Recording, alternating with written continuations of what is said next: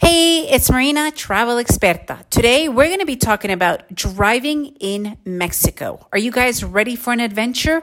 Let's begin. So you will, at one point or another, if you are going to be doing a longer trip in Mexico, either rent a car, come in a car, or something to do with a car. Even if you hire a private driver, these are really good tips and just understanding of how Mexico works overall. At this point, we have rented a car in Mexico. We have driven a car in Mexico. We have crossed the border from one country to another into Mexico with our car. I have podcast completely going into if you are bringing your car across the border, which is really common, you know, especially if you're coming from like Guatemala, Belize, or the United States into Mexico.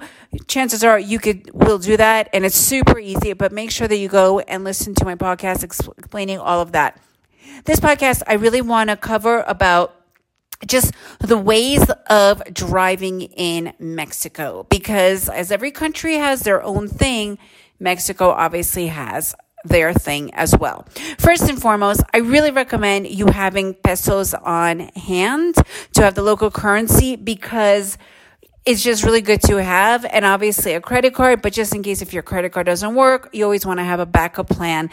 We have found that U S dollars and other currencies are not accepted in Mexico just like that. Like, it's really hard to find where to exchange money. And I have an entire podcast about exchanging money in Mexico, because it's not as easy as people think.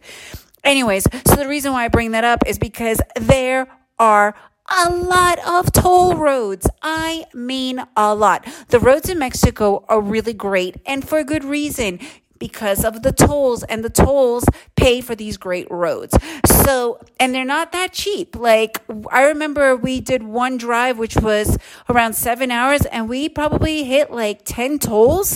Each of them, the average was five dollars. So the majority of them you can pay with credit card, but just in case if it doesn't work and their systems could fail, we also had pesos on hand, which was really helpful. But we were surprised at the amount of tolls that there are in Mexico. So make sure you have that. Checkpoints. Guys, there will be a ton of checkpoints, either because of the caravans that were going from, you know, Central America through Mexico into United States, or whatever the reasons are. There are tons of checkpoints. Don't freak out with them. They're literally just checking to see about illegals, migrants, probably trying to pretend that they're looking for the narcos, the drugs, but you know, that that's not really, I don't believe is happening. But just be prepared for it. Don't get freaked out. They're not there to bribe you. We went through a ton of checkpoints. Not once did any of them ask for money as a bribe. I know that that's kind of like a myth that's been going around. If it is true, we certainly did not have any of that experience. And we drove uh, probably in total maybe eighty hours in Mexico in a car. That's a lot of hours in a car in Mexico, in various parts of Mexico. The majority of the times, they won't even stop you if they see who you are. You know, they are looking for specific cars, but there will be times that you will be stopped. So make sure that you have tr- uh, car insurance. Make sure that your paperwork is up to date, because they will give you problems if your paperwork is not up to date. But again, if you brought in through the border, chances are your paperwork is up to date, because they will not let you cross the border. And if you're renting, everything should be completely in order as well. So as I mentioned earlier, the roads are fantastic. Yes, you do have options for the no toll way, which usually adds one or two hours on top of the drive. Mexico is huge, guys. There are many, many isolated roads, lonely roads, even the toll roads. And if you're going to go for the no toll to save some money, those roads are not great. They might actually even end up costing you more, because they could be dirt road or bumpy or in holes and all this other stuff. The other thing that we found is there are a ton of speed bumps. So be careful. The majority of the time, they do have signs for it, but there's also a lot of times they don't, and they are not drawn out. So either because the villagers got together and decided to just put in a random speed bump that is not legal, so you can't tell. Just be always on the lookout for them, and they could happen on a highway. If you see a couple of little houses that is starting to form into a little village, chances are there might be a speed bump there, which could totally destroy your car if you are going really fast.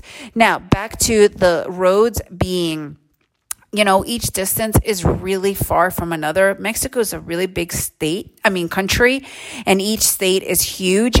So have gas, because there were times that we went almost two hundred kilometers with absolutely no gas station in sight. It's just nothingness, total barren land.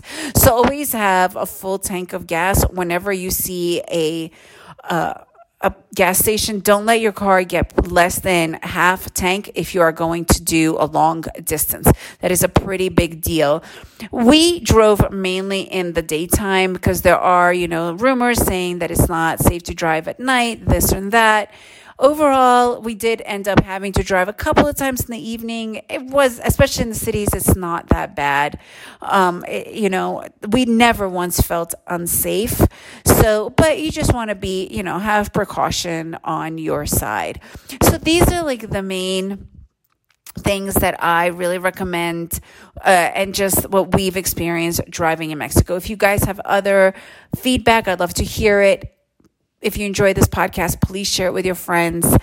Leave me a review, and remember to make every day an adventure.